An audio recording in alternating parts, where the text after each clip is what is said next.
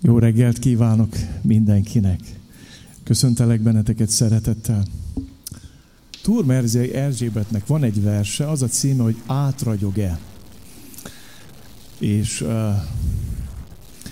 biztos voltatok már ilyen régi templomokba, amiben nagyon szép ilyen berakott ólom üveg ablakok vannak.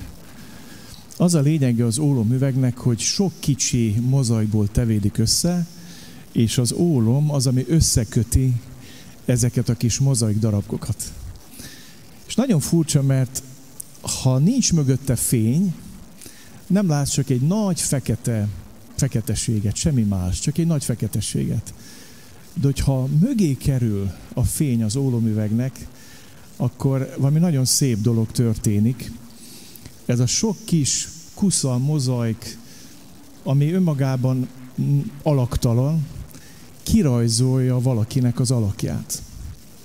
Vannak templomok, ahol az apostolokat szokták így az ablakokra föltenni, de van olyan templom, ahol az Úr Jézus Krisztusnak a, a, a személye van megjelenítve egy ilyen ólapüvegen, és nagyon érdekes, hogy ahogy mögé kerül a fény, ez a fekete, sötét üveg elkezd ragyogni. És amikor az imádatra és a dicsőítésre gondoltam, ez jutott eszembe, hogy, hogy de jó lenne, hogyha engednénk most azt, hogy átvilágítson minket Isten dicsősége. Ha belekerülnénk az ő jelenlétébe, ha, ha ő átragyogna rajtunk, és amikor Krisztus nép, a gyülekezet összejön találkozni, akkor az a célja, hogy a, a sok kis üvegdarabkánkon, az életünk darabkáin, amit összerakunk itt ma, átragyogjon Jézus, megragyogjon ő, felragyogjon. Ez a vágyom, hogy az imádat a dicsőítés alatt ez történjen, és az valósul meg, amit az Ézsás könyvében olvasunk az 57. részben, ezt mondja a magasztos, a felséges, aki örök hajlékában lakik, szent az ő neve.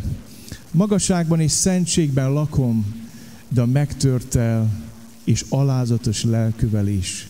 Felüdítem az alázatosak lelkét, felüdítem a megtörtek szívét bár csak ez történ nem ma, hogy miközben imádjuk őt, átragyogna, megragyogna Jézus köztünk, és, és felüdülne a szívünk. És olyan csodálatos, hogy ez ige arról beszél, hogy Isten nagy, dicsőséges, mondhatnám transzcendens, és Isten közel való. Egyszerre mind a kettő. Dicsőségben és szentségben lakik, ugyanakkor a megtört szívűvel. És akkor összejövünk hétközben a kis csoportok, átéljük azt, hogy Isten immanens, hogy Isten közel jön hozzánk. Vasárnap pedig átéljük azt, hogy Isten hatalmas, nagy, dicsőséges. Gyertek, imádjuk és magasztaljuk őt. Álljunk föl.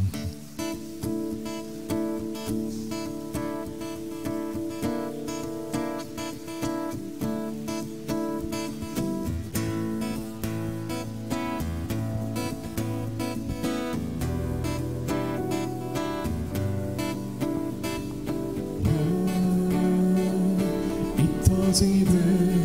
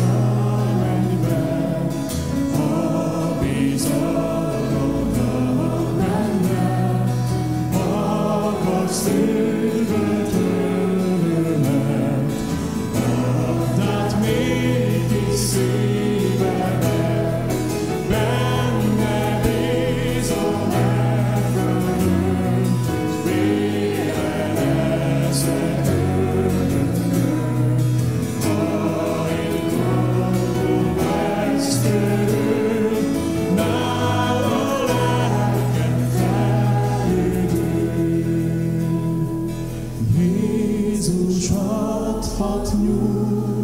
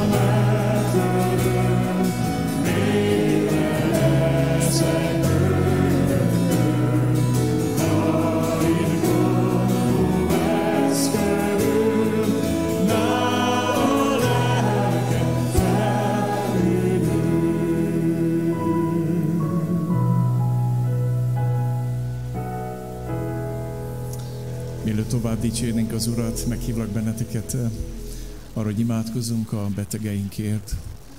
Nem véletlenül választottam ezt az éneket, hogy eh, ő rábízom magamat, ugye vihartombolhat.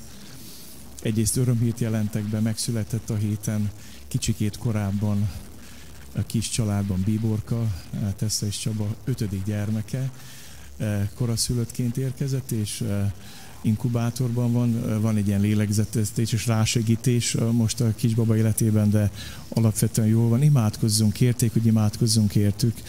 Nagyon szeretném, hogy hoznánk az Úr Jézus elé Rácz Istvánt, akinek az állapota súlyosra fordult.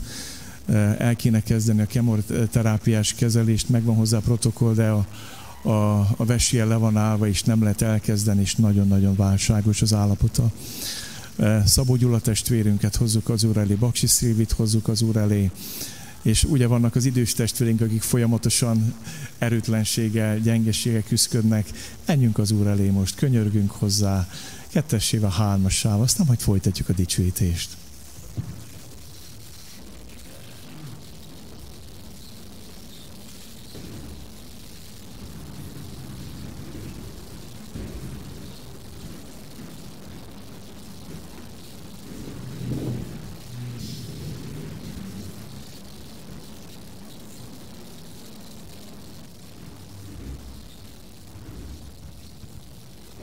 ha nem tévedek, eh, két hete tanultunk egy nagyon-nagyon szép éneket. Eh, hogyha nehéz állni, le lehet foglalni, le lehet ülni, bocsánat, de legyetek szabadok a dicsőítésben. Eh, ez az ének, ez összefoglalja, úgy hiszem a mai igehirdetést és tanítást. elmondja, hogy mi az életednek az értelme és a célja. Kezdjük el. Akkor tanultuk, most remélem, hogy még bátrabban fogjuk tudni énekelni. és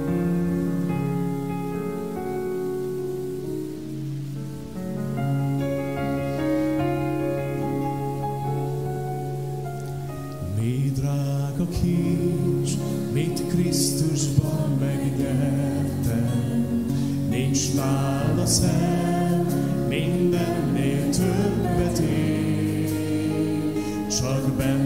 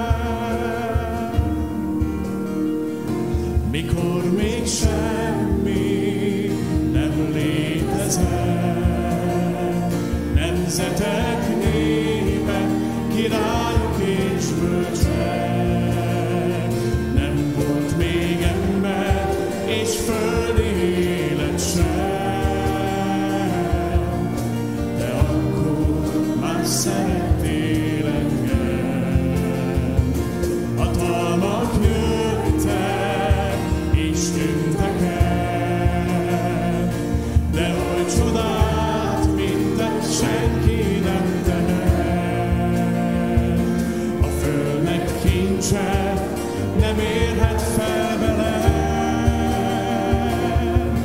Így senki másé nem lesz már.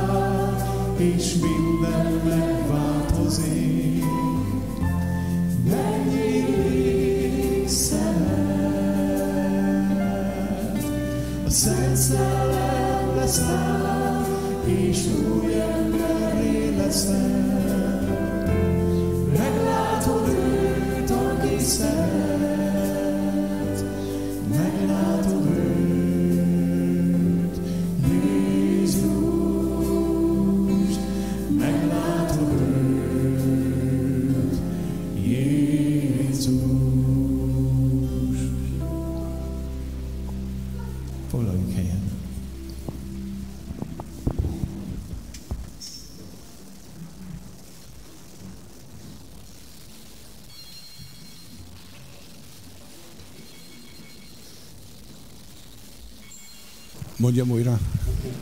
Nem kell. Ennyi is elég ebből. Nos, egy igével jöttem buzdításképpen. A mai napnak a témája mindenkinek szól. Azt gondolnánk, vagy legalábbis én, hogy, hogy hát ha misszió, akkor arra vannak elhívott emberek, akik elmennek messzire, vagy nem annyira messzire, de elmennek és misszióznak. És hát az, azt majd hallani fogjuk, hogy az igen nem ezt eltanít minket, hanem, hanem arra, hogy a misszió az mindannyiunknak a feladata. És azt gondolom, hogy az Isten szemében nincsen kis misszió, meg nagy misszió van, nagy misszió, hanem engedelmesség van. És az engedelmességből eredő elhívás betöltése az Istennek akkor is kedves, hogyha azt mi nem tartjuk olyan nagy dolognak. Az a fontos, hogy Isten ránk tudjon bízni. Ennek az alapigéjét szeretném olvasni, nekem alapigé, amit ma reggel kaptam. Azután így szólt mindnyájukhoz, ha valaki én után akar jönni, tagadja meg magát, vegye fel naponként a keresztjét, és kövessen engem, mert aki meg akarja menteni az életét, elveszti azt, aki pedig elveszti az életét, én értem, megmenti azt. Szóval, hogy a keresztünk, a önmagunknak a háttérbe szorítása, azért az nem egyszerű dolog. És ebben kapcsolatban fel lehet tenni egy kérdést a gyülekezetbe, hogy ki az, aki ezt akarja, de ez azért nem jó kérdés, mert hogy hát ki ne tenné fel a kezét. Hogy azért vagyunk keresztények, mert Jézust akarjuk követni. Azonban, ha ezt a kérdést feltesszük kis csoportba, akkor már sokkal érvényesebb, mert talán jobban el tudunk gondolkodni, hogy valóban akarjuk, és amikor imádkozunk magunkban, akkor pedig igazán őszinték lehetünk ezzel kapcsolatban, hogy valóban készek vagyunk-e arra, hogy őt kövessük, hogy valóban meg tudjuk magunkat tagadni. Ami nem azt jelenti, hogy le kell mondanunk a személyiségünkről, hiszen a személyiségünket, a jellemünket, akik vagyunk, az Istentől kapjuk, hanem nem kell lemondani. Az Isten azért adta nekünk a személyiségünket, hogy azt használja, hanem inkább azt jelenti, hogy, hogy átadjuk a hatalmat a döntéseink fölött Istennek. Nos, hát ez jelenti az, hogy megtagadni magunkat is, és követni. És most azért fogunk imádkozni mindenki csendben magában, hogy a lehető legőszintében tudjunk ezzel szemben megnyilvánulni Isten felé, hogy valóban akarom-e, és valóban kész vagyok-e erre, hogy, hogy a saját akaratomat háttérbe szorítsam, és hogy Isten döntéseit elfogadjam. Ezért imádkozunk csendben. És még egy dolgét szeretném, hogyha mindenki imádkozna, azt mondja az imádságában Jézus, hogy bocsáss meg a mi védkeinket, miképpen mi is megbocsájtunk azoknak, akik elnünk védkeztek. Arra kérek benneteket, hogyha van benned a szívedben meg nem bocsájtás valaki felé, akkor azt vidd Jézus felé, hogy aztán a szíved meg tudjon nyílni az ége felé. Imádkozunk csendben.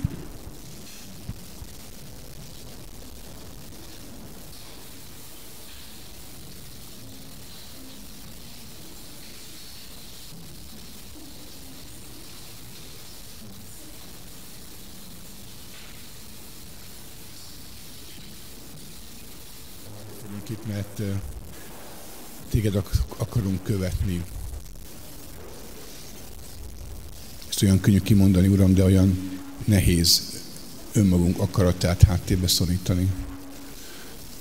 Uram, kérlek, hogy, hagyd legyen tiszta a szívünk arra, hogy, hogy hagyd tudjál szólni hozzánk, hogy hagyd tudjunk mindannyian változni. És ad, Uram, hogy a bennünk lévő nehezteléseket elé tudjuk vinni, Uram, hogy, hogy Te kezeld azokat, Te vedd el azokat.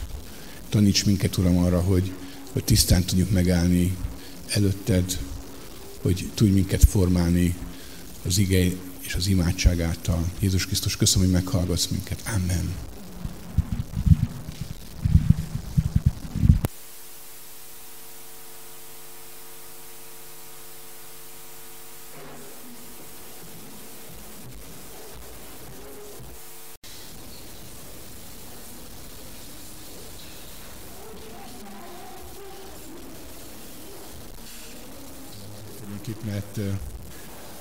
Téged akarunk követni.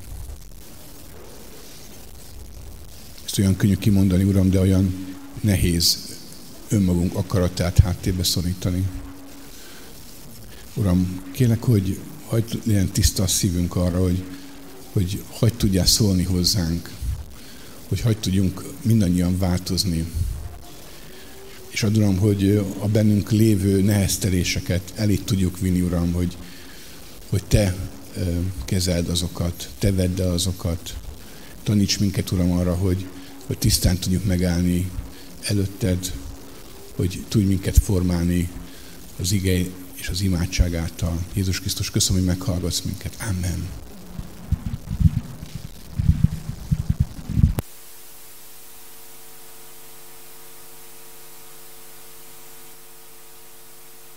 Én is sok szeretettel köszöntöm a gyülekezetet, így mondhatnám, hogy Lajos egy percbe elmondta a lényegét a következő fél órának. Két héttel ezelőtt az Antal László testvérünk kihirdette a gyülekezet küldetését. És én ott, hagyná, ott, ott kezdeném el a mai ige hirdetést, ahol ő abba hagyta, hogy az volt a kérdése, vagy az, azt mondta nekünk a legvégen, imádkozzunk azért, hogyan tudunk belépni a küldetésbe. Hogy ez lenne, itt venném föl a fonalat, amit meghirdetett az Antal László testvérünk, és ehhez Jézust hívom segítségül, hogy ő hogyan tette ezt, hogyan készítette föl a küldetésre a apostolokat. A rövid igét olvasok két helyről, ezért álljon fel a gyülekezet, hogy jobban meghalljuk Isten üzenetét. A Máté Evangélium a 4. fejezetéből, a 18-as verstől olvasnám. Amikor a Galileai tenger partján járt, meglátott két testvért, Simont, akit Péternek hívtak, és testvérét, Andrást. Amint hálójukat a tengerbe vetették, mivel halászok voltak. Így szólt hozzájuk, jöjjetek utánam, és én emberhalászokká teszlek titeket. Ők pedig azonnal ott hagyták hálóikat, és követték őt. Miután tovább ment, onnan meglátott két másik testvért, Jakabot, Zebedeus fiát és testvérét Jánost, amint a hajóban apjukkal, Zebedeussal együtt rendezgették a hálóikat, és, ők, és őket is elhívta. Ők pedig azonnal ott hagyták hajót és apjukat, és követték őt. A másik ige a Máté evangélium a 28-as fejezetéből, 16-os verstől.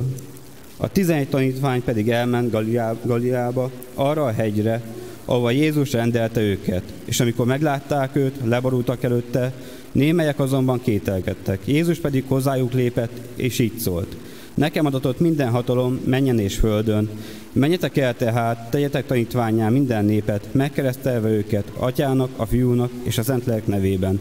Tanítva őket, hogy megtartsák mindazt, amit én parancsoltam nektek. És íme, én veltek vagyok minden napon a világ végezetéig. Amen. Drága mennyi atyám, így köszönöm neked azt, hogy te velünk vagy, és kérlek, hogy te bonts ki számunkra, hogy hogyan tudunk belépni abba a küldetésbe, amit akarsz számunkra, amit már elkészítettél számunkra. Amen.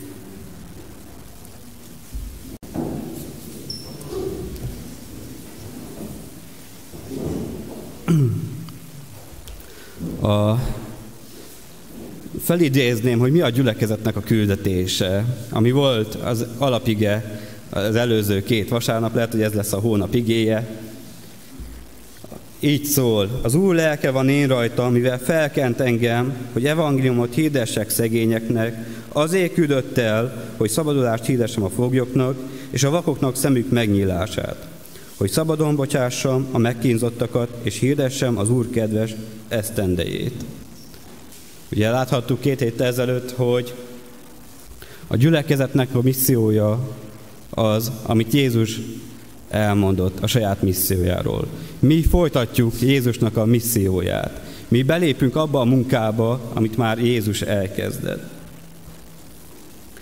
De sokan föltettétek a kérdést, ahogy a Laci is föltette a igehirdetése végén, hogyan? Hogyan tudok belépni abba, amit Isten már elkészített számomra? És mielőtt bevágnék a válaszadásba, a küldetésről, a misszióról két dolgot szeretnék megemlíteni, ami ilyen alapja lesz a mai igényhirdetésnek, hogy innen indulunk, és el, elérünk odáig, hogy remélem, hogy a Isten szent lelke kiárad, és úgy megyünk ki, hogy Jézus kiküld minket a misszióba. Az első alapvetése az ige hirdetésemnek, hogy, hogy, mi, hogy ki az, aki től jön a misszió. Így 1952-ben kiadtak egy nyilatkozatot a misszióról. Azért adták ezt, mert hogy, hogy abban az időben a gyülekezeteknek, a különböző missziós szervezeteknek volt missziója. És valahogy azt látták, hogy ezek a módszerek valahogy nem működnek olyan jól. És elkezdtek gondolkozni azon, hogy miről is szól a misszió. Ki a, mi az, ami, amitől misszió, misszió, hogy, Isten szeretetét bemutassák. És a következőre jutottak. Az Isten missziója, ahogy szerető Istenként kijelenti magát, amint a világban és a világgal cselekszik. Isten természetére és tevékenységére vonatkozik, amely mind az egyházra, mind a világra kiterjed, és amelybe az egyház kivételes ajándékként részt vehet. A missziódej azt az örömét hirdeti, hogy Isten embereket szerető Isten. Így, amikor ezt olvastam, akkor nekem is így leesett az, hogy maga a gyülekezetnek a küldetése, vagy a missziónk az nem tőlünk származik, hanem Istennek a terve. Hogy Istennek van egy terve, ami a bűnbeeséstől egészen Jézus Krisztus visszajöveteléig tart. Az pedig, hogy kijelentse magát az embereknek, hogy ő egy szerető Isten, hogy ő elküldte az ő fiát, hogy aki hisz ő benne, örök élete legyen. Ez nagyon fontos, hogy mi csak belépünk, hogy mindannyiunknak a missziója csatlakozik egy időkön és tereken átívelő tervhez.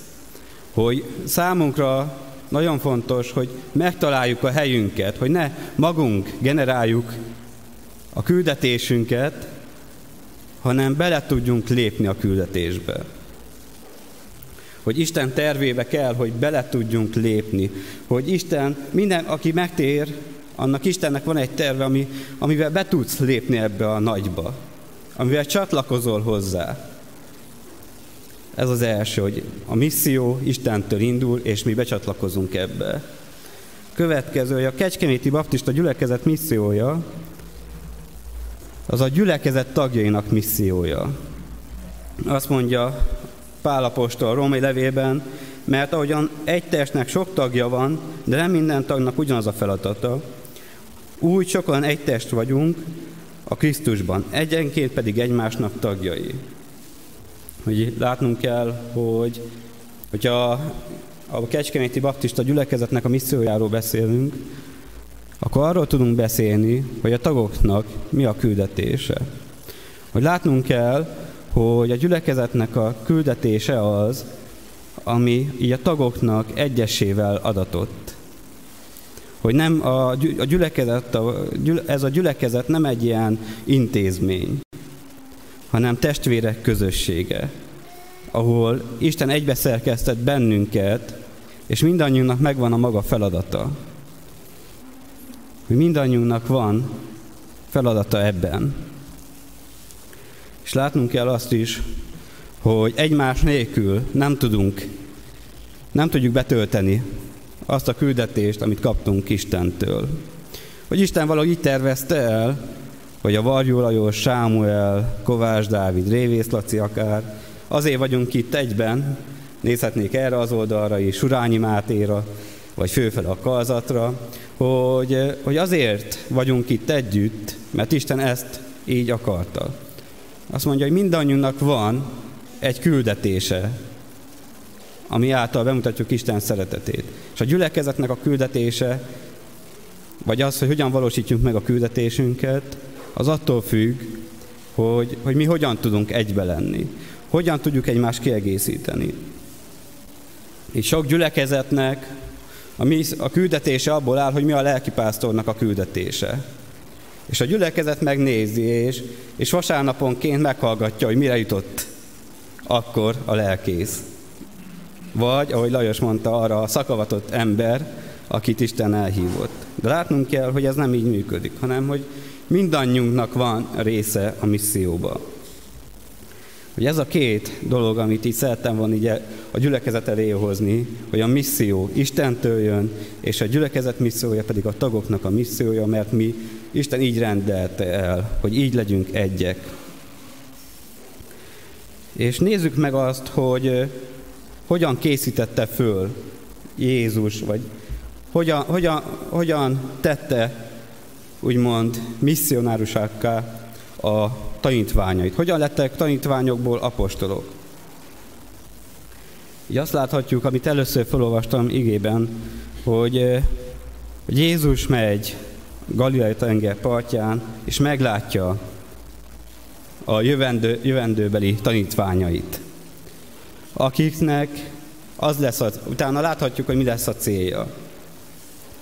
Hogy a Máté evangéliumban nagyon szépen kirajzolódik az, hogy, hogy egyszerű emberekből hogy lesznek apostolok, hogy lesznek Istennek a küldöttei, hogyan töltik, hogyan, hogyan indul a kereszténység. És ami ebből az első momentum, hogy Jézus belép a tanítványok életébe. Oda lép hozzájuk. És, azt mondja, és megszólítja őket. Hogy Istennek a küldetésébe való részvételnek az első pontja, hogy találkozzunk Jézussal. Hogy nem, tudjunk, nem tudunk szimpátiából, vagy jó hiszeműségből belépni Isten országába.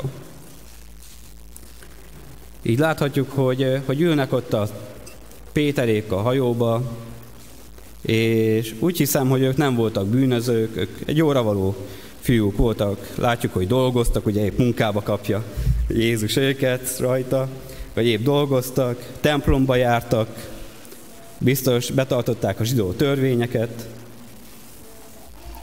de mégis Péter apostol a levelében így vallja meg a hitét, hogy, hogy hirdessétek nagy tetteit annak, aki a sötétségből az ő csodálatos világosságára hívott el titeket. Ugye ez egy önvallomás is, amikor így olvastam, hogy Péter apostol megvallja, hogy én a sötétségben voltam, hogy a bűneim fogságában éltem. Jó ember voltam, de, de ben, sötétségben éltem. És nagyon fontos, hogy hogyha nem találkoztál még Jézussal, vagy még nem válaszoltál neki, ugye volt, volt azt mondja Jézus tanítványnak, hogy kövessetek engem. És ott hagynak mindent a tanítványok, és kilépnek a hajóból. Ott hagynak mindent. De azt is olvassuk egy fél mondatban, hogy ott hagyták a hajót és apjukat. Hogy volt, aki benne maradt a csónakba. Hogy igazából onnantól kezdve nem olvasunk semmit az apj, apjukról. Az anyjukról olvasunk, de az apjukról nem. Hogy, hogy érdekes az, hogy, hogy például az ifjúságban már 7 éve vagyok benne, és, és hogy mitől függ egy-egy embernek az élete, sorsa hogy ugyanazt az igét hallják, az egyik megtér, újjászületik, gyümölcsözővé lesz az élete. Míg ugyanaz, ugyanazt az igét hallja, ugyanazt a mondatokat hallja valaki más, és nem hoz gyümölcsöt az életébe az, amit hall. Egy idő után elmegy a világban, szakít mindenféle, szakít Istennel, teljesen más életet él. Hogy a kettő között az a különbség, hogy volt, aki vál, az egyik az válaszol Istennek a hívására. Nem tudom, hogy te hogy ülsz itt, hogy már sokat hallottad az evangéliumot.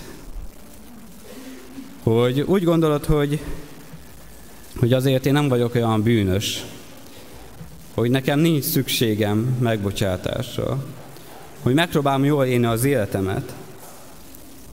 De Jézus pedig azt mondja, hogy ha találkoztál már velem, akkor rájössz arra, hogy a bűneid ott vannak, és, és nem azért világítok rá a bűneidre, hogy egy ilyen nagy bűntudat legyen, lelkismert fúdolásod legyen, hanem azért, mert én meghaltam a kereszten. Hogy, hogy Isten ki akar minket hívni a sötétségből. Hogy nem lehet, nem lehet a bűneink fogságában Istentől kapott elhívásba járni.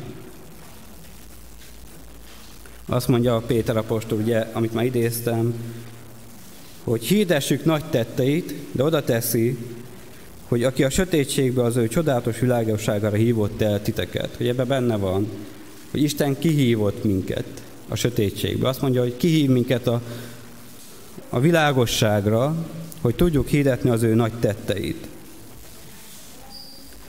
És ez is fontos, hogy Isten elhív bennünket, hogy hirdessük az ő nagy tetteit. Így John Wesley, aki a metodista egyháznak a alapítója volt, vagy úgy volt alapítója, hogy sose volt tagja egyházának, de fontos, hogy ő a naplójába leírja azt, hogy ő lelkész volt, és elment Amerikába, hogy a indiánok között missziózzon. De ő maga nem volt megtérve, és egyfolytában egy bűntudat volt benne hogy Isten elfogad-e engem, vagy nem. Hogy van-e örök életem, vagy nem. És mondta, hogy ebben gyötrődött, és találkozott hívő emberekkel, akik elmondták neki a evangéliumot. És három év után visszatért Angliába, és, és megtért egy utcai evangelizáción. Felolvasták Luthernek a romai levélezés bevezetőjét, és ott átadta Istennek az életét. És onnantól kezdve megváltozott az ő élete, megváltozott a gondolkodásmódja, és onnantól kezdve hirdette Istennek az evangéliumát. Egy nagy ébredésnek lett az ő szolgálata nyomán. Így rengeteget utazott lóháton, és hozzá kapcsolta az a mondás, hogy parókiám az egész világ, mert végül az egyház nem adott neki parókiát, templomot, és ez miatt kikényszerült a templom falai közül, és ott hirdette az evangéliumot, és több ezer ember megtért. A, ebben a történetben láthatjuk azt, hogy John Wesley nagyon szeretett volna valami jót tenni, hogy Istennek akar tetszeni, de amíg nem találkozott Jézussal, addig csak úgy a vaks, vak, vakon tapogatózott, hogy mi lehet Isten akarata. Így amikor láthatjuk, hogy a farizeusokat úgy, úgy szoktuk hogy kritizálni, persze ez a farizeus meg hasonló, de fontos látnunk, hogy abban az időben a farizeusok voltak a legközelebb Jézushoz gondolkodásmódba, de mégis láthatjuk, hogy milyen messze álltak tőle. És valahogy így vagyunk, hogy hiába vagyunk nagyon jó emberek, hiába akarunk nagyon hasznos dolgokat tenni, amíg nem találkozunk Jézussal, ugyanolyan nagy távolságban vagyunk Isten tervétől, mint a többi ember. Hogy csak akkor tudjuk betölteni Isten tervét, hogy találkoztunk már Jézussal. Addig csak jó dolgokat tudunk tenni, de nem, nem a küldetésben vagyunk benne hogy láthatjuk, hogy a apostolok vagy a tanítványok először találkoztak Jézussal. A következő dolog, hogyha már találkoztál Jézussal, hogy a küldetést megtaláld, a küldetésedet az, ami Istenre elhívott, a következő dolog. Azt mondja, hogy jöjjetek én hozzá, jöjjetek utánam, és én emberhallászokká teszlek titeket. Az első pont, az Istentől kapott látás. Az Istentől kapott meghívó. Egy belső meggyőződés, amit Isten akar, ki akar jelenteni számodra. Hogy miben akar téged használni, hogyan tudsz becsatlakozni az ő nagy tervébe. Láthatjuk, hogy, hogy a proféták az Ószövetségben majdnem mindig a, a könyviket avval kezdik, hogy elmondják, hogy Isten mire hívta el őket. Isten kezdték el a szolgálatukat. Láthatjuk, hogy az apostolok is még nem is ismerték Jézust, de azt mondta nekik Jézus, hogy ember halászokká teszlek titeket. Nem tudom, hogy számukra ez mit jelentett, néha így vagyunk, így, így vagyunk, hogy mi se tudjuk, hogy pontosan Istennek a kijelentése mit is jelent számomra. Így amikor így ezen gondolkoztam, hogy mit jelenthetett számukra, hogy emberhalásza, lehet, hogy azt gondolták, hogy, hogy Jézus egy vízimentő céget szeretne alapítani, és akkor ugye az embert fogják, embereket fognak halászni majd a tengerbe, akik belefulladnának. De láthatjuk, hogy, hogy Jézus ennél sokkal többre hívta el őket. Hogy fontos, hogy, hogy legyen egy belső meggyőződésünk, hogy kérjük Istent egy látásra az életünkre nézve. Kérjünk tőle kijelentést, hogy mi az én küldetésem, mi az, amiben akarsz engem használni. Mert hogy ezt nem tesszük meg, akkor csak a külső tényezők fognak bennünket meghatározni. Hogy meg fog határozni, hogy, hogy amit teszek, hogy mások mit mondanak arról, másoknak mi a véleménye, vagy éppen mennyire könnyű az a szolgálat, mennyire nehéz, hogy melyik barátom van benne, melyik barátom nincs benne, milyen a társaság. De ezek a külső tényezők gyorsan borulnak egy idő után. Hogy fontos meglátnunk, hogy kell Istentől kapott látás. Mert az ő munkájába állunk be. Hogyha ez nincs meg, akkor olyanok leszünk, mint az a munkás, aki csak úgy elkezd dolgozni, és meg se kérdezi, hogy mi lenne a feladata. És lehet, hogy arra, arra hívták el, hogy szereljen vizet, és ő lehet, hogy, hogy elkezd valami teljesen más csinálni, fölássa a kertet. Hogy valahogy így vagyunk néha, hogy ha nincs látásunk Istentől, akkor igazából nem tudjuk, hogy mi az, amit nekünk kell tenni. Ez miatt fontos, hogy kapjunk Istentől erre látást. Láthatjuk a Pálapostolnál is, hogy megtés kap egy látást. Láthatjuk Ábrahámnál is, hogy kap egy elhívást, és azután megy, elindul. Hogy fontos, két, két dolog fontos itt, az Isten, Istentől kapott látással kapcsolatban, hogy meg tudjuk-e hallani Istennek a hangját, vagy te már eldöntötted azt, hogy mi a te küldetésed, hogy mi az, ami hozzá testhez álló, hogy meg tudod hallani Istennek a hangját, vagy a bűneid, vagy a világ zaja, vagy a problémáid teljesen elszigetelnek attól, hogy meghallod az ő hangját.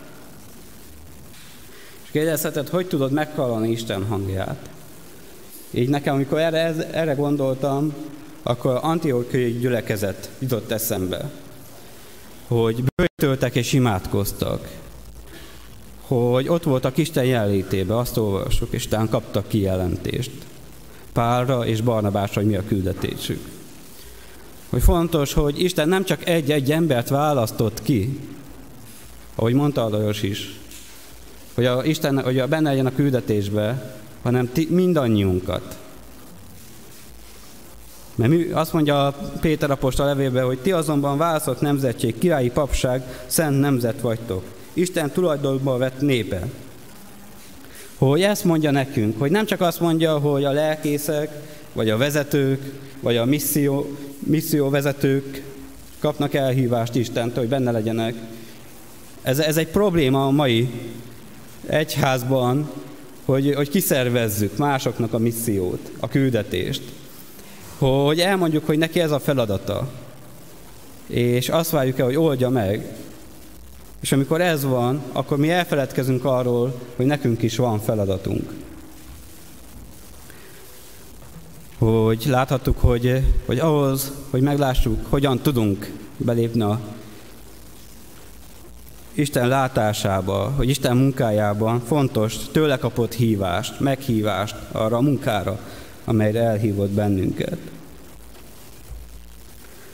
A következő, amit mond a tanítványoknak Jézus, hogy ember halászokká teszlek titeket. Teszlek titeket. Azt mondja Jézus, hogy nem avval kezdi, hogy menjetek el, és tegyetek tanítványa. Nem ebben kezdi a csónaknál. Nem azt mondja, hogy teszlek titeket. A tanítványok még nem álltak készen arra, hogy elinduljanak. Nem álltak arra készen, hogy tanítványokat képezzenek, hogy hirdessék az evangéliumot. Hanem azt mondja Jézus nekik, hogy most akkor elindulunk, és formálok téged. És érdekes így olvasni a Máté evangéliumát. Most nem fogom vég, amúgy, amúgy a két-három év alatt végig lehetne venni a Máté evangéliumát, de hogy fontos, hogy, hogy úgy olvassuk, az, próbáljuk meg úgy olvasni Máté evangéliumát, hogy, hogy képez, hogy képzi Jézus a tanítványt is ugyanúgy képez bennünket. Le van írva, hogyan képezte őket. Hogy, hogy Jézus fölkészít bennünket arra az elhívásra, amelyre elhívott bennünket. Fontos, hogy semmilyen tudományák, semmilyen emberi tudomány nem tud minket fölkészíteni teljesen, hanem maga Jézus tud bennünket felkészíteni. Ebben az időszakban a tanítványok, csak pár szóban, így amit a Máté evangéliumában olvasunk, hogy mire jutnak el. Eljutnak arra, hogy a helyes Isten ismeretre, hogy kicsoda Jézus. Eljutnak a helyes önismeretre is, hogy megismerik önmagukat, megismerik azokat a dolgokat, amivel fel kell fejlődni. Végigmennek egy jellem fejlődésen. Ugye Péter apostol egy nagy vehemens volt, és mindig vezető akart lenni. Mindenkinek meg akarta. Jézusnak is sokszor megmondta, hogyan kellene tenned, mester. És a levelében pedig azt mondja, hogy a tiszteletadásban legyetek egymást megelőzőek hogy eljut odáig, hogy nem én akarom megmondani neked, én tisztelni szeretnélek. Eljut a tiszteletig például, hogy nagyon fontos, hogy mindannyiunkat Isten fölkészít. Van egy fölkészülési időszak. Ezt láthatjuk a Bibliában is. Tanítványoknak három év volt, Mózesnek 40 év, Pálapostanak több mint tíz év volt, mire eljutott az elhívásának a beteljesítésére. Hogy hogy nekünk kell fejlődni, hogy kell Isten, a, Isten bevetni a bizalmunkat. Akkor is, amikor még a felkészülési időszakban vagyunk. És van egy olyan pont is, hogy ebben a felkészülési időszakban Isten vagy Jézus tanítja őket, és, és ami számomra így nagyon így látti, vagy így Isten nagyon a szívemre helyezte ezt, hogy, hogy gyógyította is őket. Hogy azt mondja, az ő sebeibe gyógyultunk mi meg. Hogy, hogy sokan, hogy ne, ezt nem lehet, Istennek az iskoláját nem lehet átugrani. Hogy nem tudunk úgy be, e, az elhívásunkba járni, hogy ki átugoljuk az iskolát, amit Isten elénk akar adni, mert akkor azt látom, hogy nem, hogy nem megy át a jelenformáló, nem tudunk átmenni a jelenformálódáson, és nem tudunk meggyógyulni. Az egyik tanárom úgy fogalmazta, hogy minden ember valamilyen lelkisebbel él. Hogy mindenkinek van szüksége, minden embernek van szüksége a gyógyulásra. Az, hogy ez milyen mély, az már más kérdés, de hogy mindannyiunknak szüksége van. És, és nem tudunk mi lelki sebekkel megsebzettként beleállni az elhívásba, mert akkor mi nem, nem értük meg át azt, hogy ő meggyógyít bennünket hogy sokan úgy ugranak bele a szolgálatba, hogy ilyen menekülő útvonalként használják, hogy van egy rendezetlen életük, de közben meg nyomulnak a szolgálatba, hogy valahogy kiegyenlítsék. És az Istennek az elhívás nem az, hogy kiegyenlítse, hanem az, hogy rendezzük a kapcsolatainkat. És talán azt mondja, hogy, hogy onnantól kezdve már, amikor már rendezettek a kapcsolataink, akkor már tudunk rá koncentrálni. Hogy Lajos azt mondta, hogy, hogy, hogy gondoljuk át, hogy ki az, akinek még nem bocsátottunk meg. Hogy meg nem bocsátással nem tudunk Istennek teljesen odaszánni az életünket. Hogy fontos, hogy, hogy, hogy ebben a próbaidő, vagy amikor Isten fölkészít bennünket, akkor legyen bennünk reménység, mert a fölkészítésben sokszor nehézség van. Vannak olyan nehézségek, amiket most meg kell oldani, és nem kikerülni. Voltam egy házasság konferencián, és ott arról beszélt az előadó, hogy hogyha a házasságban van egy krízis, és azt nem oldják meg a házastársak, akkor az a krízis újból és újból föl fog jönni. És hányszor kerülgetik, úgy egyre mélyebb sebet fog okozni. Hogy nem, nem oldódik meg attól, hogy kikerülöm. És néha így vagyunk az életben is, hogy Isten hoz elénk nehézséget, hoz elénk kihívást, így a felkészülési időszakban. De én kikerülöm mert azt mondom, hogy ó, uram, hát ez nagyon nehéz számomra, és meg, megpróbálom megkerülni. Akkor, akkor azt fogjuk látni, hogy az életünkben egyfolytában ugyanaz, ugyanaz, ugyanaz fog ismétlődni. Hogy nincs, hogy Isten azt akarja, hogy, hogy ő akar minket tanítani arra, hogy a problémákat hogyan tudjuk megoldani. Hogyan tudjuk odabízni neki. Hogy fontos, hogy a szolgálatra Isten tesz minket alkalmassá. A következő, hogy, hogy amikor jártak így Jézussal a tanítványok, így magukba szívták az mindazt, amit kaptak tőle. Hogy nagyon fontos látnunk, hogy, hogy, hogy nekünk is így kell odaállni, hogy én akarok tanulni Jézustól hogy utána ki tudjon minket küldeni. Amíg, amíg mi nem vagyunk fölkészülve, addig nem fog kiküldeni. Amíg akkor nem tudunk belépni abba a szolgálatba, vagy abba a küldetésbe, amit nekünk szánt. És, és amikor föl vagyunk készülve, akkor van egy olyan, amikor azt mondja, hogy menjetek. Hogy, hogy van már látásod, fő vagy készítve, akkor már ideje kilépned, menjél. És sokan itt akadunk el, hogy akár van látásunk az életünkre nézve, van, már fölkészít, fölkészültünk, de mégis maradni akarunk. Miközben Isten azt mondja, hogy most már jó lenne, hogy, a, hogy akkor most már felnőtt korra eljutottál, akkor jó lenne, hogy elindulnál. Kilépnél. És sokan itt megragadnak, hogy én még mindig szeretnék csak igét hallgatni. Hogy én még mindig szeretném, hogyha csak készülnék. Ugye a való életben is vannak olyan diákok, akik kilépnek a, a felnőtt, a, lediplomáznak, kilépnek a, a való világban, és akkor azt mondják, hogy hát én szeretnék visszamenni az iskolába. Mennyivel könnyebb volt. És valahogy így vagyunk mi is, hogy kiálljuk már Isten iskoláját, már ott van a papír, hogy menjünk. Isten azt mondja, jó, most már ideje elindulnod és mi meg ott maradunk.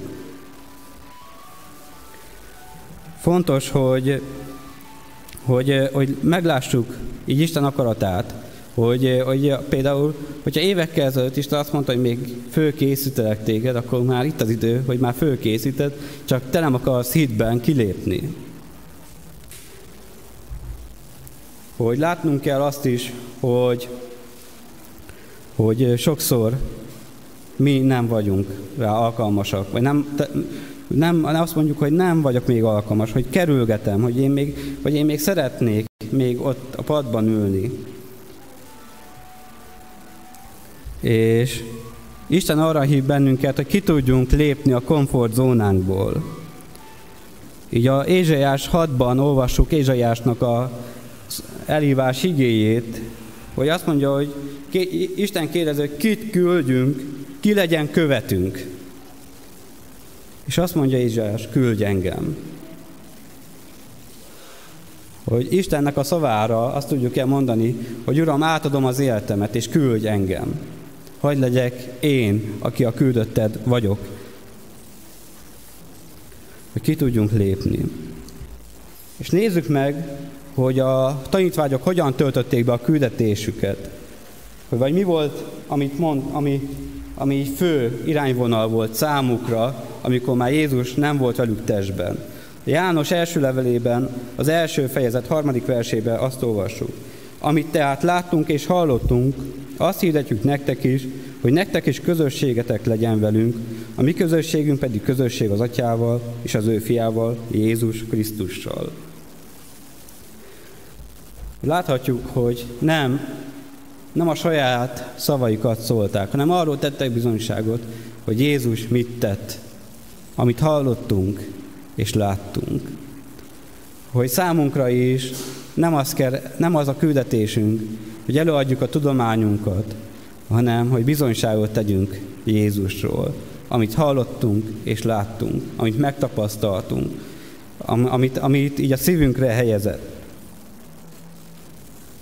És hogyha egy amerikai rendező rendezte volna a Máté evangéliumát, akkor, akkor körülbelül úgy, úgy zajlott volna le az utolsó beszélgetés, hogy Jézus áll, és akkor azt mondja, hogy most már emberhalászok vagytok.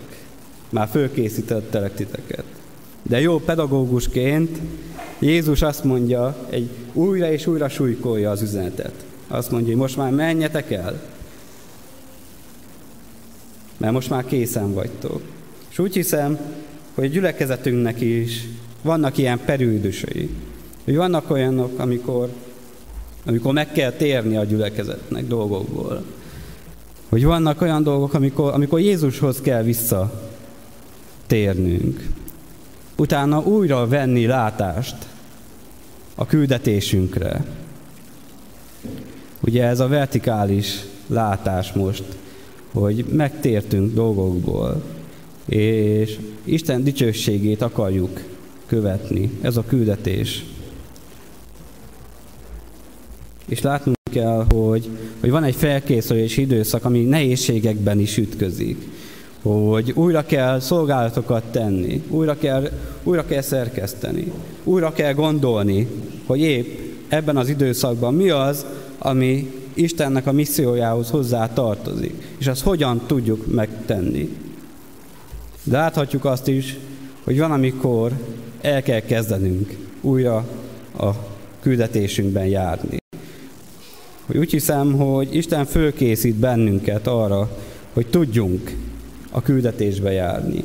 Hogy tudjunk mint egyenként, mint gyülekezetként beleállni Istennek a munkájába újra, és be tudjuk mutatni azt, hogy Isten az embereket szerető Isten, hogy Isten elküldte az ő fiát, nem csak azért, hogy mi itt legyünk, hanem hogy a város vagy a imaház falain túl is tudjuk ezt megtapasztalni.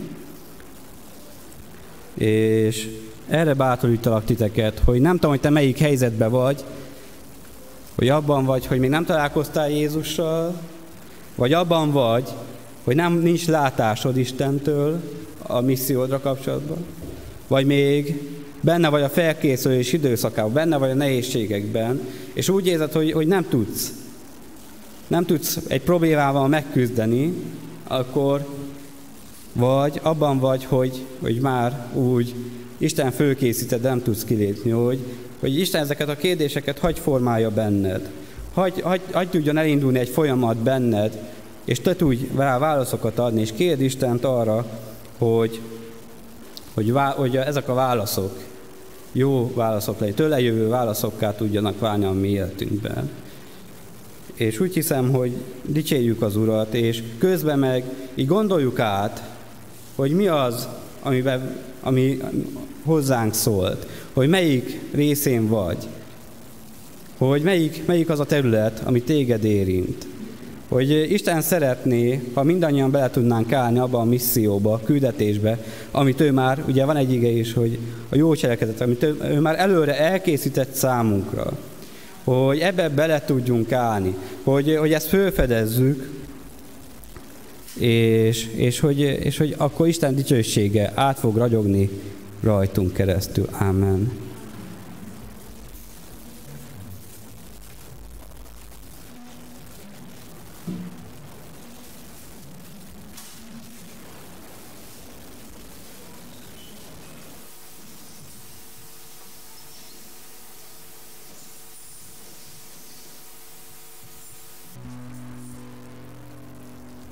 Következő ének alatt van lehetőség gondolkozni az igén, mindazról, amit hallottunk, és uh, legyen ez egy ilyen időszak a következő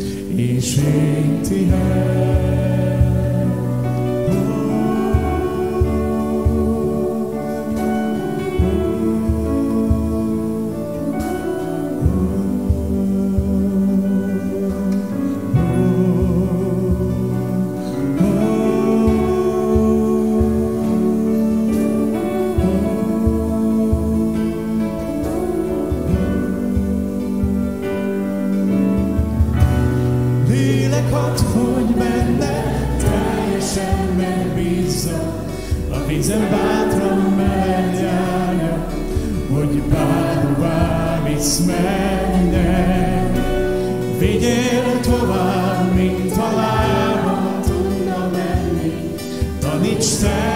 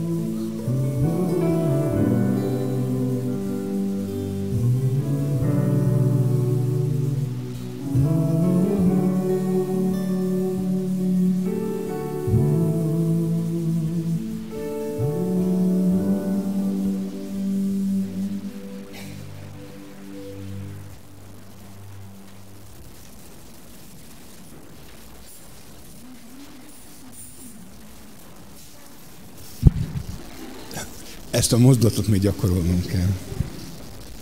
Szóval imádkozunk, és az jutott eszembe, hogy egyrészt imádkozunk azokért, akik most egy nagyobb misszióban vannak, akár Bagaméri Eszterért, aki az OM hajón szolgál, vagy Simon Annáért, aki Egyiptomban van, vagy Jöri Gáborét, aki egy nemzetközi missziós szervezetnek Magyarországi vezetője. De aztán imádkozunk azokért is, akik próbálunk a kicsin hű lenni, hogy aztán több bízatasson ránk. Imádkozunk azért, aki, aki felkarol egy családot, mellékál is, és hirdeti az evangéliumot. Imádkozunk azokért is, akik mennek a gyerekek, gyerekként az iskolába, és a szülők felé elmondják az evangéliumot. Imádkozunk azért is, akik a szomszédjának szeretné ezt megtenni. Vagy azokért is imádkozzunk, akik ellenséges környezetben, akár ellenséges családi környezetben kénytelenek keresztényként megállni, és a viselkedésükkel, magatartásukkal hirdetni az evangéliumot. Akár egy férnek, vagy akár egy feleségnek, vagy akár gyerekeknek. Ez mind misszió. És még egyszer hangsúlyozom, hogy nincs különbség. A lényeg az engedelmességem van. Úgyhogy ahogy az Isten indít minket, tehát az elhangzott nevekért is, akit felhoz minket, Úr, és magunkért is kettes-hármasával imádkozunk, és aztán pedig itt hangos imádsággal fogom befejezni.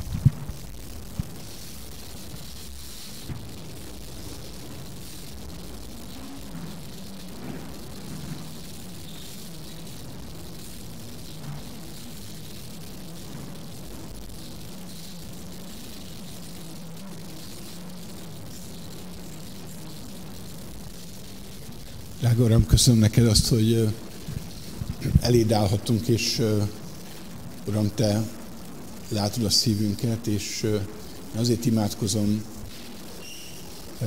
elsősorban most magamért, és, és ezt kívánom, hogy mindenki tudjon ezért imádkozni, hogy, hogy a magam kicsiny elhívásában hogy tudjak megállni, hogy tudjak engedelmes lenni, és kívánjam, Uram, azt, hogy egyre többet bízzál rám. Kérlek, Uram, hogy ez a lelkület, ez az indulat legyen bennem és mindannyiunkban a Te kegyelmedből, Jézus Krisztus. Amen. Köszönöm szépen. Bizonság tevések következnek, és Martin szeretném megkérni arra, hogy aki egy misszió és egy év után van, hogy számoljon be erről nekünk. Köszönöm. Sziasztok, Szabó Martin vagyok. Nekem úgy indult a, hát én nem, a missziót azt ilyen nagy szónak gondolom erre az én kis szolgálatomra. Befejeztem az étemet, és utána valahogy nem vonzott az, ami ugye a világ szerint természetes lenne, hogy akkor elkezdek egy jó kis munkahelyet, keres, megkeresem a, a legjobb céget, ami a legnagyobb fizetést ígéri, és akkor szépen építgetem a karrieremet. Ö, hanem valahogy ö, azt helyezte Isten a szívemre, hogy egyrészt ne kényelmesedjek el, szóval, hogy ö, menjek, menjek el valahova, ahol, ahol nehezebbek a körülmények, mint, mint most, és aztán az egy, a tavalyi ifitáborban meg még azt is hozzátette a, ehhez Isten, hiszem, hogy ő volt, hogy, hogy szolgáljak, hogy keressek valami gyülekezetet, ahol akár fizikai munkával, vagy, vagy más módon is eh, segítségükre lehetek. Eh, és akkor meg is indult így a, a keresgélés.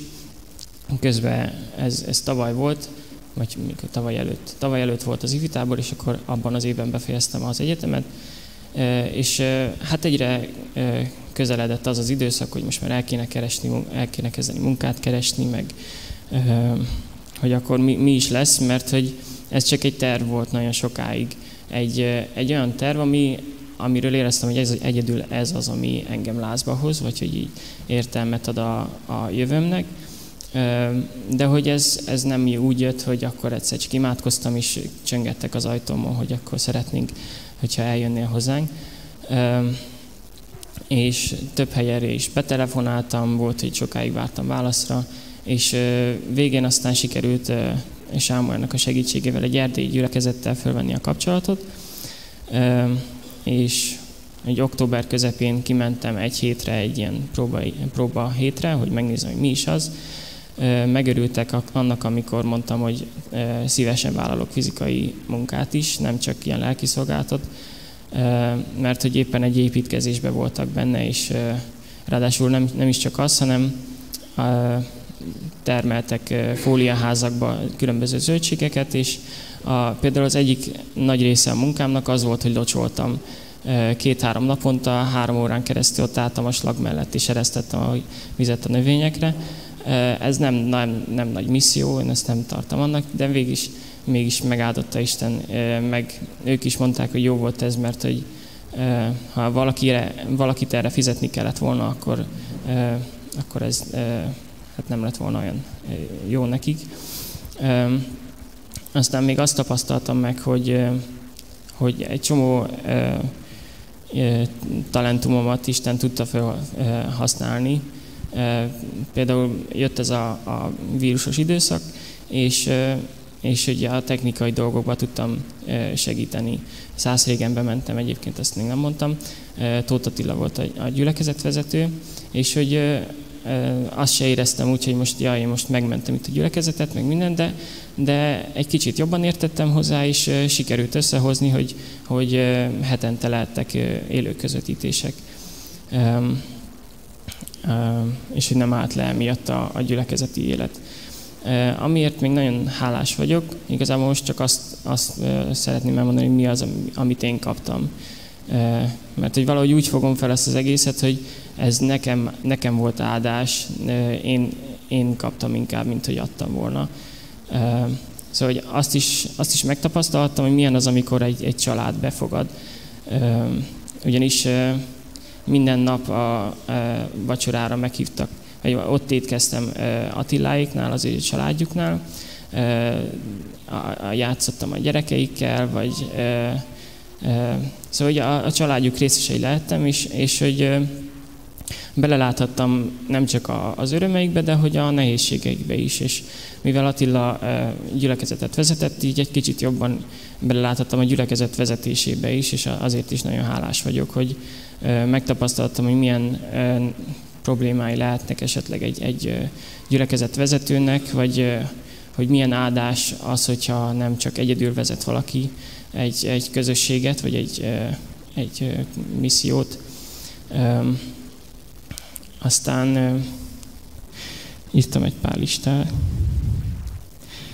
Ja igen, azt is, azt is felírtam, hogy, hogy láttam a gyülekezetet, és hogy azt is láttam, hogy, hogy az emberek nem tökéletesek.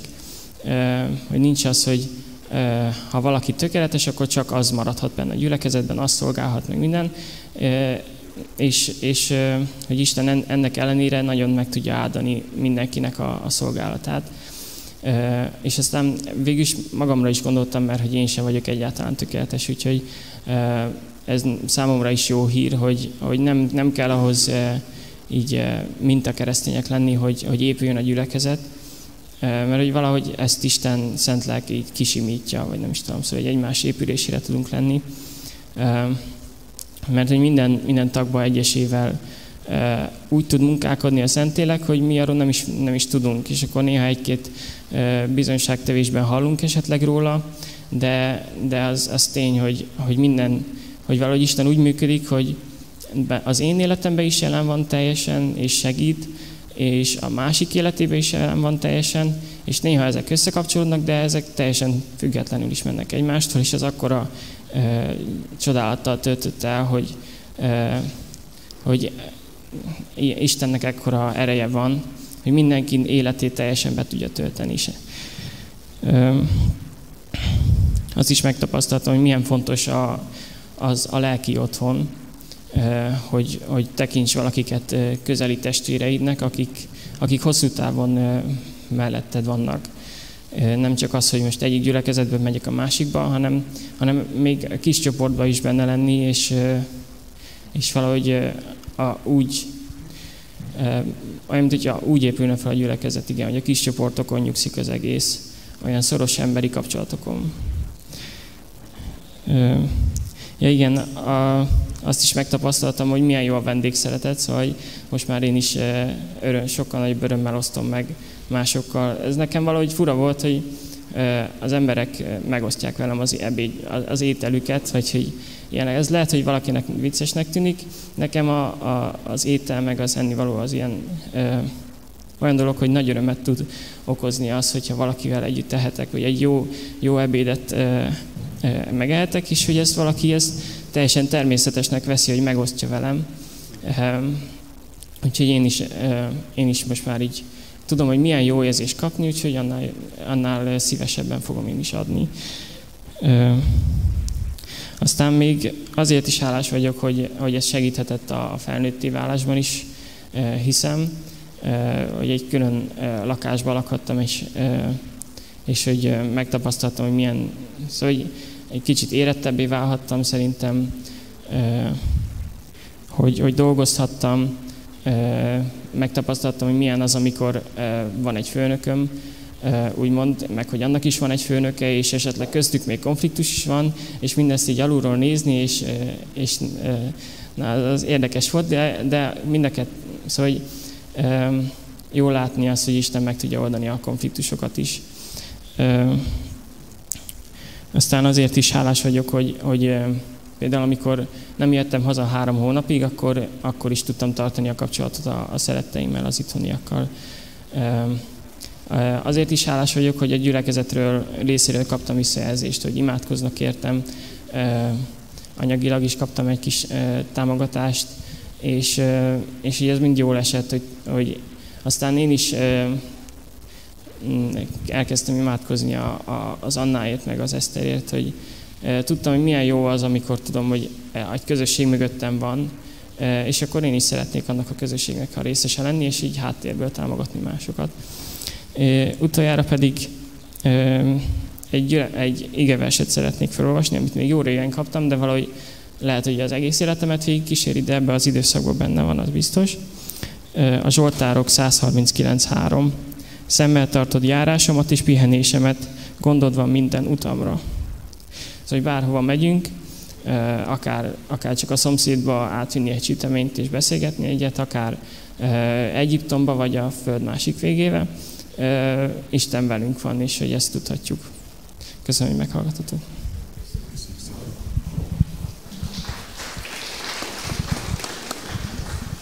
És akkor szeretném most kérdezni, hogy akinek lenne bizonságtét, amire az Isten indítja, akkor most erre lehetőséget szeretnék adni.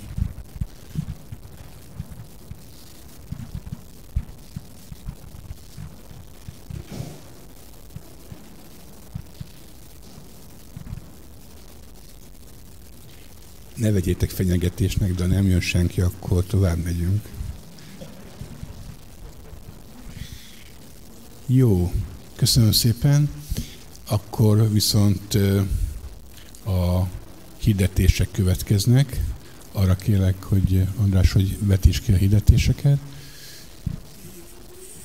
Igen.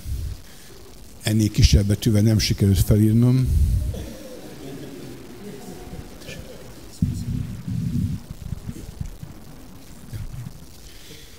de azért olvasom is. Tehát gyülekezeti tanácskozásunk lesz jövő héten vasárnap 6 órakor, és erről Sámuel néhány szót.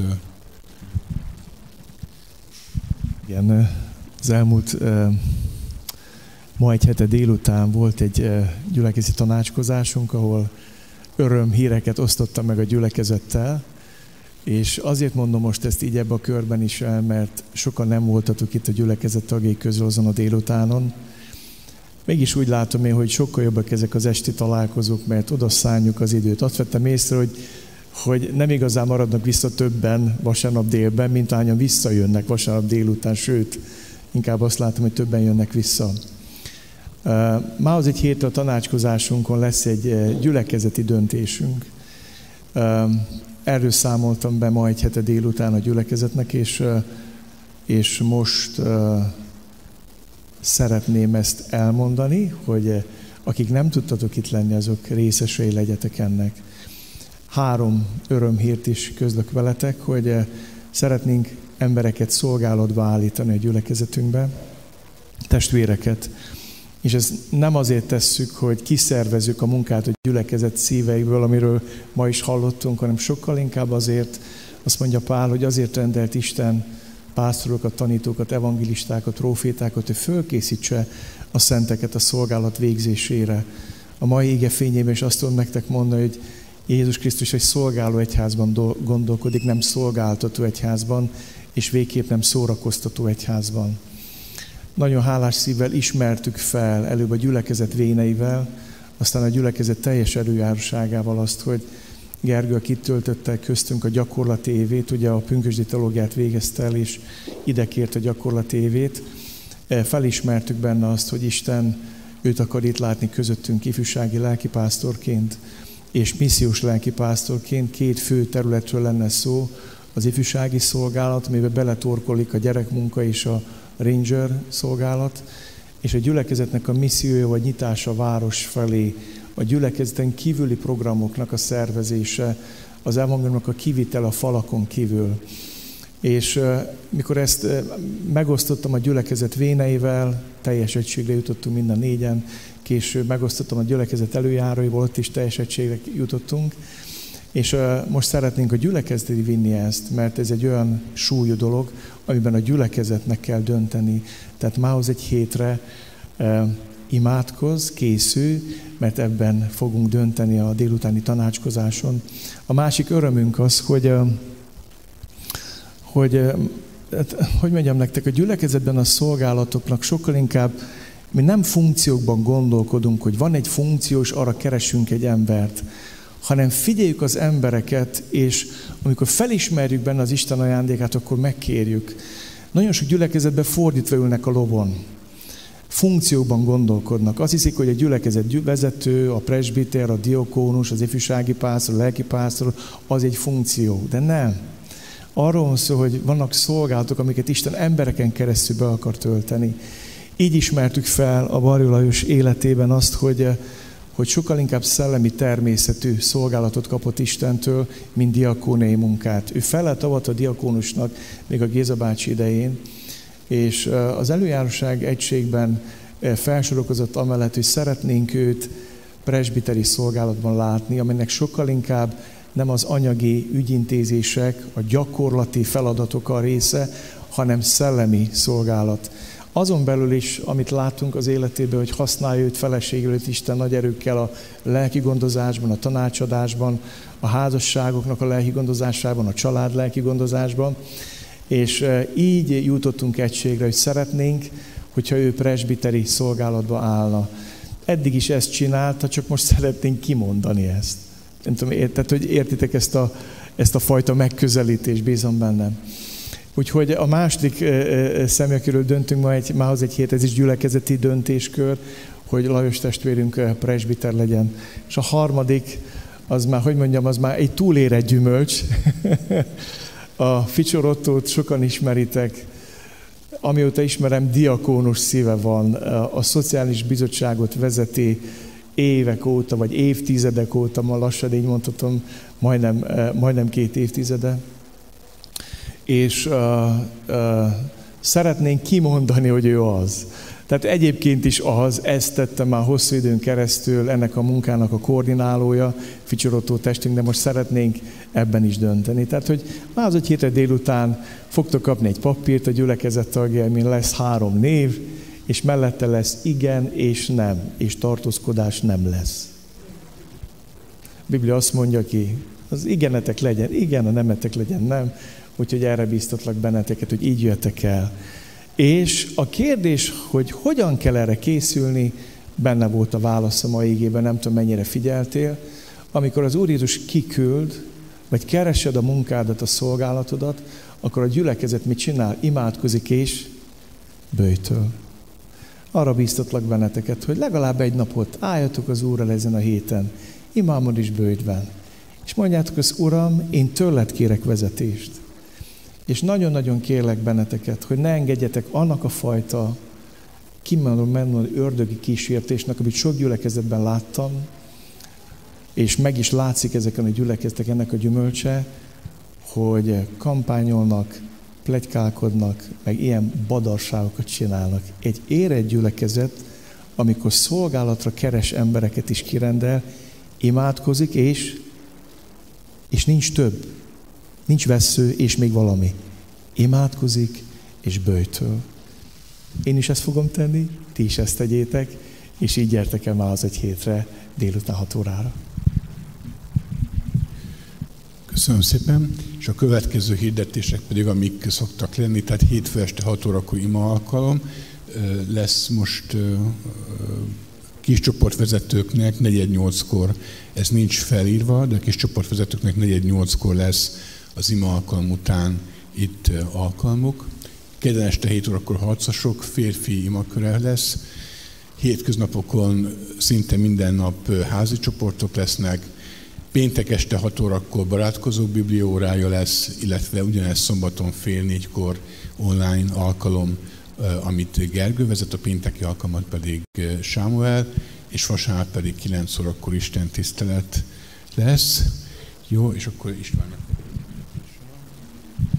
Sziasztok! megnyílik a fészek kávézó ismét, és erre kérnék szolgálókat is. Tehát nyugodtan lehet jönni inni is, felfrissülni, mielőtt hazamentek, de azt is szeretnénk, hogyha valaki szolgálatra is jelentkezne, hogy legyen az, aki majd kiszolgál minket legközelebbi alkalommal is. Köszönöm szépen. Köszönöm szépen. És akkor kérdezném, hogy kinek van még hirdetése.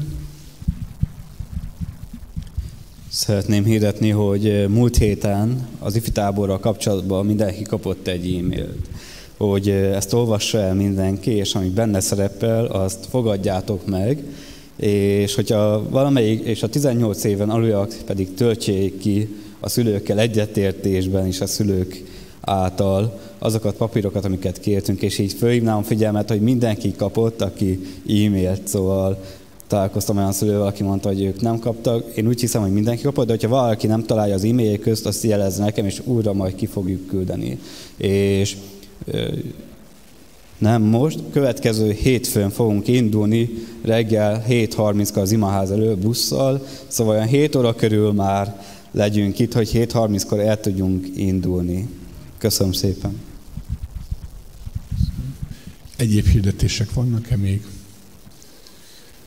Ha nincsen, akkor záró énekek következnek. Az első ének alatt megtartjuk a gyűjtést is, és énekek után Sámuelt kérem, hogy mondjon áldást a gyülekezetre.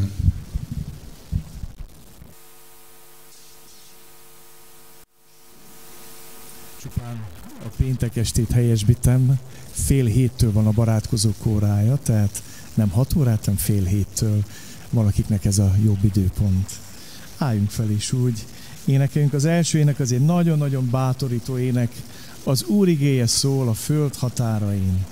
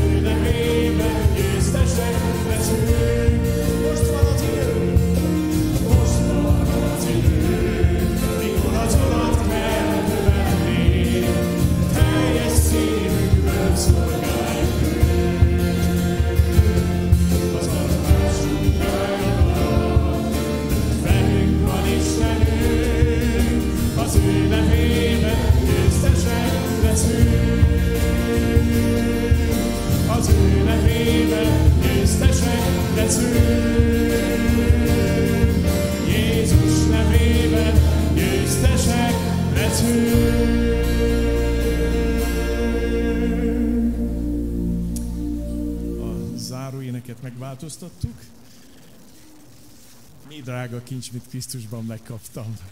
Nyertem, bocsánat. Ezt énekeljük, ezt már énekeltük ma. Ezt érünk vissza, hogy jobban megmaradjon bennünk.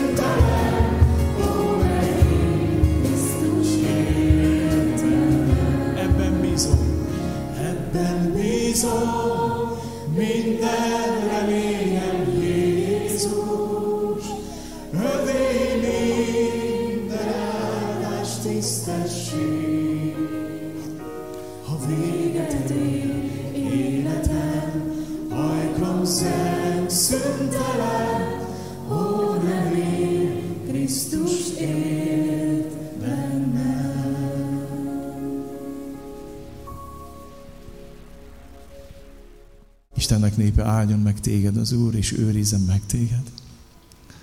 Ragyogtassa rád orcáját az Úr, és könyörüljön te rajtad. Fordítsa az Úr az orcát te rád, és adjon neked békességet. Amen. Amen. Áldott hetet mindenkinek.